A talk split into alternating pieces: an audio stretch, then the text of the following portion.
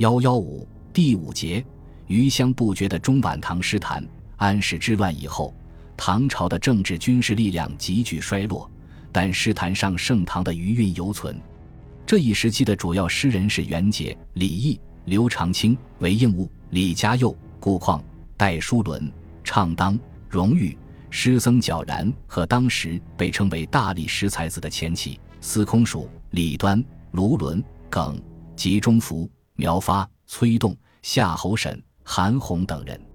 这些诗人大都生长于开元天宝盛世，受盛唐诗人和盛唐诗歌的熏陶。虽然经过战乱的冲击，但诗歌中或多或少还保留着盛唐的风貌。如卢纶的《和张仆射塞下曲六首》之二三曰：前者以汉代名将李广射石之故事，写出将军神武之伟力；后者则在对边塞战士之生活与艰苦环境的记事中，表现出众将士不畏艰险。勇往直前的豪迈气概，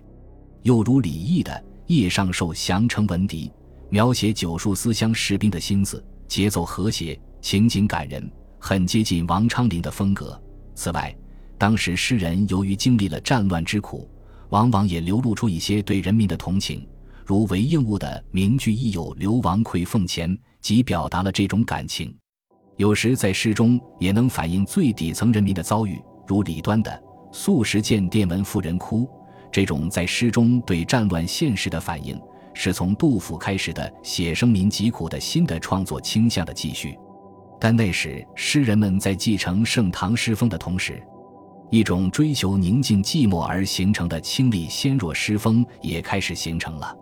如诗风与王维、孟浩然相近的刘长卿即是如此，但没有王。孟诗中那种蕴含于静谧中的蓬勃生机，王维写终南山的名句“白云回望合，青霭入堪无”，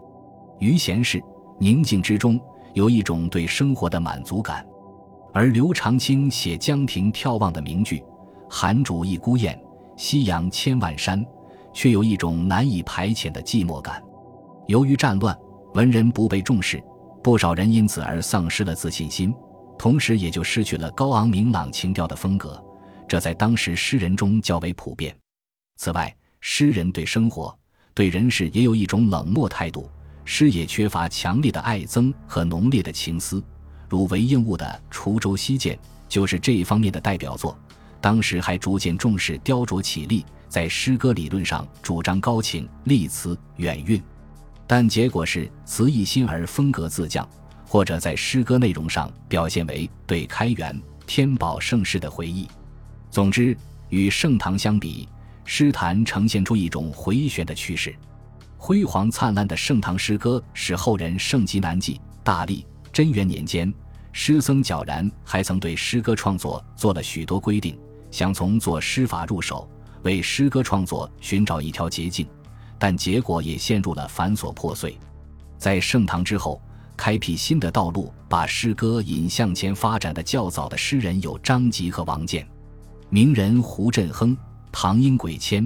卷七引高秉宇曰：“大利已还，乐府不作。”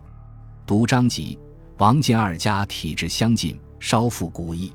或旧曲新声，或新题古意，词旨通畅，悲欢穷态，慨然有古歌谣之疑，以唐氏流风之变而不失其正者。王建擅长乐府诗，他的诗受民歌的影响，清新明快又通俗易懂。王建接触下层人民，诗也多以田家、残妇、织女、水手为题材，对当时的腐败政治和人民疾苦有所反映。此外，王建和宦官王守成同宗，他从王守成的谈话中得到一些宫内的真实情况，作宫词一百首，大都刻画细致生动。在艺术上别具特色，当时和后世仿作颇多。张籍也探求诗的通俗化，他的乐府诗已经达到了一个很高的境界，与王建所作并称张王乐府。他的诗多表现民间疾苦，从俗言俗事入诗，风格明朗，有一种质朴感和真实感。王建、张籍的创作倾向得到李绅、元稹。白居易的进一步发展，李绅曾作新乐府二十首以轶。所谓新乐府，就是一种用新题写实事的乐府式的诗。从李绅开始，元稹、白居易相继用这一题材创作，从而形成了新乐府运动。用白居易的话说，新乐府核心就是歌诗合为诗而作。今从李绅著名的《悯农诗二首》来看，语言浅显，事情真实，讽喻之意寓于其中，由此大致可以推知李绅新乐府的写法。元稹今存诗中有和李孝书新题乐府诗二首，写法上，卞章、王气逆写诗为叙述与议论，写的也非亲见亲历的实景，而是写当时或以前的一些史实，风格也沉着而不纵横，浑朴而不悲壮，同时也没有王建、张籍那种礼俗浅近，而是变为一种士大夫的口吻，诗也由感性的变为理性的。新乐府之外。元稹诗以连昌宫词为著名，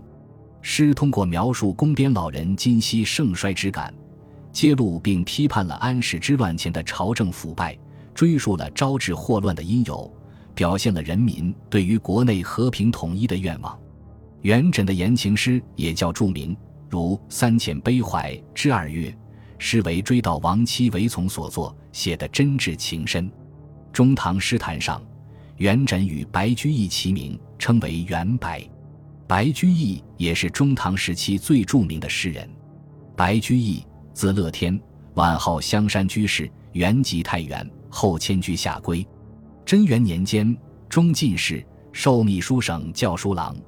元和年间，任左师仪及左赞善大夫，因尚书言事，贬为江州司马。长庆初年，任杭州刺史。宝历初年任苏州刺史，晚年以太子宾客及太子少傅分司东都、关中刑部尚书。白居易可以说是新乐府运动的主将，他有计划而作的乐府诗五十首，历来为人们所注目，涉及社会政治方面的一系列问题，反映的社会生活面非常广阔，有颂美之词，有规劝之言，也有讽喻之意。其中精华为写生民疾苦的讽喻诗九篇，诗对宫女、田夫、织女、寒士、番人等生活遭遇表示了同情。如在《杜陵叟》诗中，他这样愤怒地写道：“夺我身上帛，夺我口中粟，虐人害物及豺狼，何必钩爪锯牙食人肉？”白居易讽喻的有些还是当时重大而敏感的社会问题。如《卖炭翁》讽喻的宫室集市，这首诗在写法上也突破了理性的范围，细致生动地描述了事情的整个经过，在艺术手法和思想勇气上都是值得称道的。不过，这五十首新乐府所写的社会问题，并非白居易所亲历，所以像《卖炭翁》这样的作品并不多见。但这五十首之外的讽喻诗，则多是他亲历亲见，或当时有感而作。所以写的比较真切自然，如《关义脉》是亲见之后有思而作，所以写的颇为感人；又如《秦中吟》十首，也是一吟悲一时的急感而作，所以也写的自然真实。白居易的讽喻诗在写法上大都明白如画，叙事详尽，虽然做到通俗易懂，但也减少了一种诗的余韵。白居易诗写的韵味深长，